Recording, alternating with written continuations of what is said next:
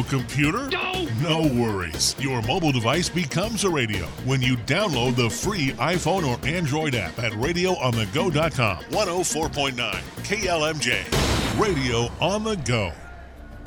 At First Bank Hampton, we are focused on our customers' big dreams. Hi, this is Colleen Mortz. Whether you're planning for retirement, purchasing your first home, or starting a business of your own, let us help you make those dreams come true. As a community bank, we want to see local people succeed and our communities prosper and grow. If you're ready to pursue your dreams, we're here, ready to help you succeed. First Bank Hampton is an equal housing lender and member FDIC.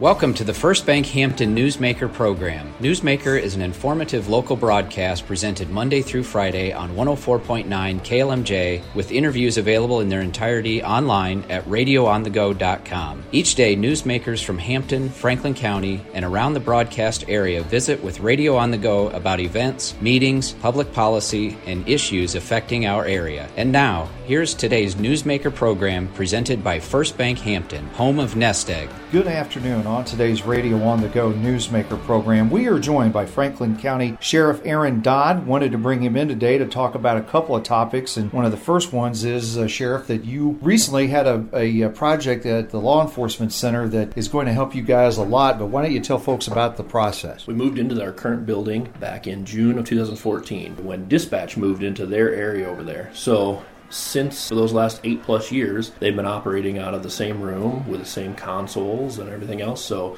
it was time for an upgrade. With there being ARPA funds available, you know, through the county, we made an application for thirty-five thousand, you know, through the ARPA program to go towards upgrading our dispatch area. And that included quite a bit of flooring. You can imagine someone being in there. Someone's been in that space every day, every hour for the last 3,000 days. So you can imagine flooring with chairs and stuff. It wears out. The consoles were in need of replacing. So we undertook kind of a pretty big project and uh, had that. We're just wrapping that up now, kind of putting on the finishing touches. And you mentioned about the ARPA, the, the federal funds that came out after the COVID situation and everything. The total cost was about what again? We received about 35000 from ARPA, but we've currently spent the project totaled probably about 55000 we were able to balance we were able to use our e911 funds which is funds generated through your phone surcharges and everything else that funds kind of hardware projects when it comes to you can imagine radio equipment in the county paging equipment in the county civil service sirens in the county that does all that funding. So we can also use that stream of revenue for dispatch consoles for you know it's got to go toward the way we use it in franklin county is for i guess you'd call it hard hardware items Now, what about the, to me, I'd say basic equipment, but a lot of your weapon, the bulletproof vest, the belt that you have to wear, and all that. And besides that, with the vehicles, where do you get the funding for those type of things? That's all you know, local money, uh, tax levy money that comes from either general basic or rural basic through the county. You know, so the sheriff's office, you know, that's completely funded through county tax money, and uh, same with our emergency management commission, which is Franklin County Emergency Management Communications, is how we've got that organized. And then we've also got, you know, E911, which, like I said, that's going to take care of the radio towers and kind of all the pieces that uh, you take for granted until you need them and rely on. I would be remiss if I didn't ask you why you were in here today about staffing. Where are you at right now? I know there's some agencies continue to struggle, but uh, what are you authorized to have, and what do you have? Sure. Back to just like we talked about, you know, with dispatch, you have six full time dispatchers, and there's some part time persons that fill in as well. It just became growingly difficult to retain part time staff. Tremendous amount of training that goes involved with dispatching and certification. So we currently have six full time and are trying to keep, you know, at least a baseline of part time as well. But it's just we've figured out that part time help, you know, is tough to come by, hard to retain. In the sheriff's office, I do have a full staff with seven deputies plus myself. We're in a great position as far as that goes. You know, being full staffed is a great feeling. Let's talk about we're not too far into the new year, but any goals or projects that you have on the horizon that you're just going to try to maybe stay the course for at least for the time being? We've done a lot throughout the last couple years, and right now, one of the last projects. This was also a ARPA project that worked out really well, but we've wanted uh, body worn cameras for all the deputies. So we were able to secure funding through that, through ARPA as well. That is up and implemented and in place. And anymore with law enforcement, seems like everything is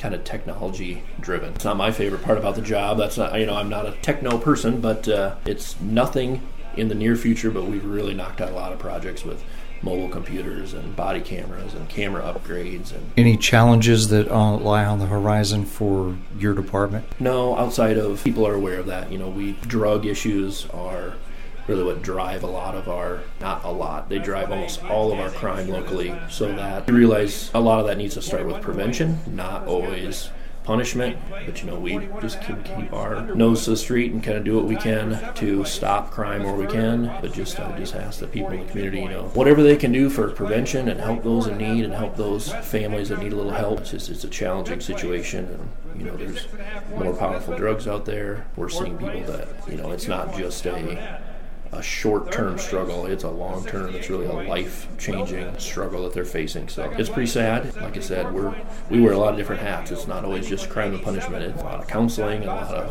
uh, parenting at times, and just a lot. It's a the day in the life of a rural deputy is an interesting life some days. Okay, well, our thanks to Sheriff Aaron Dodd, today's guest on the Radio on the Go Newsmaker program.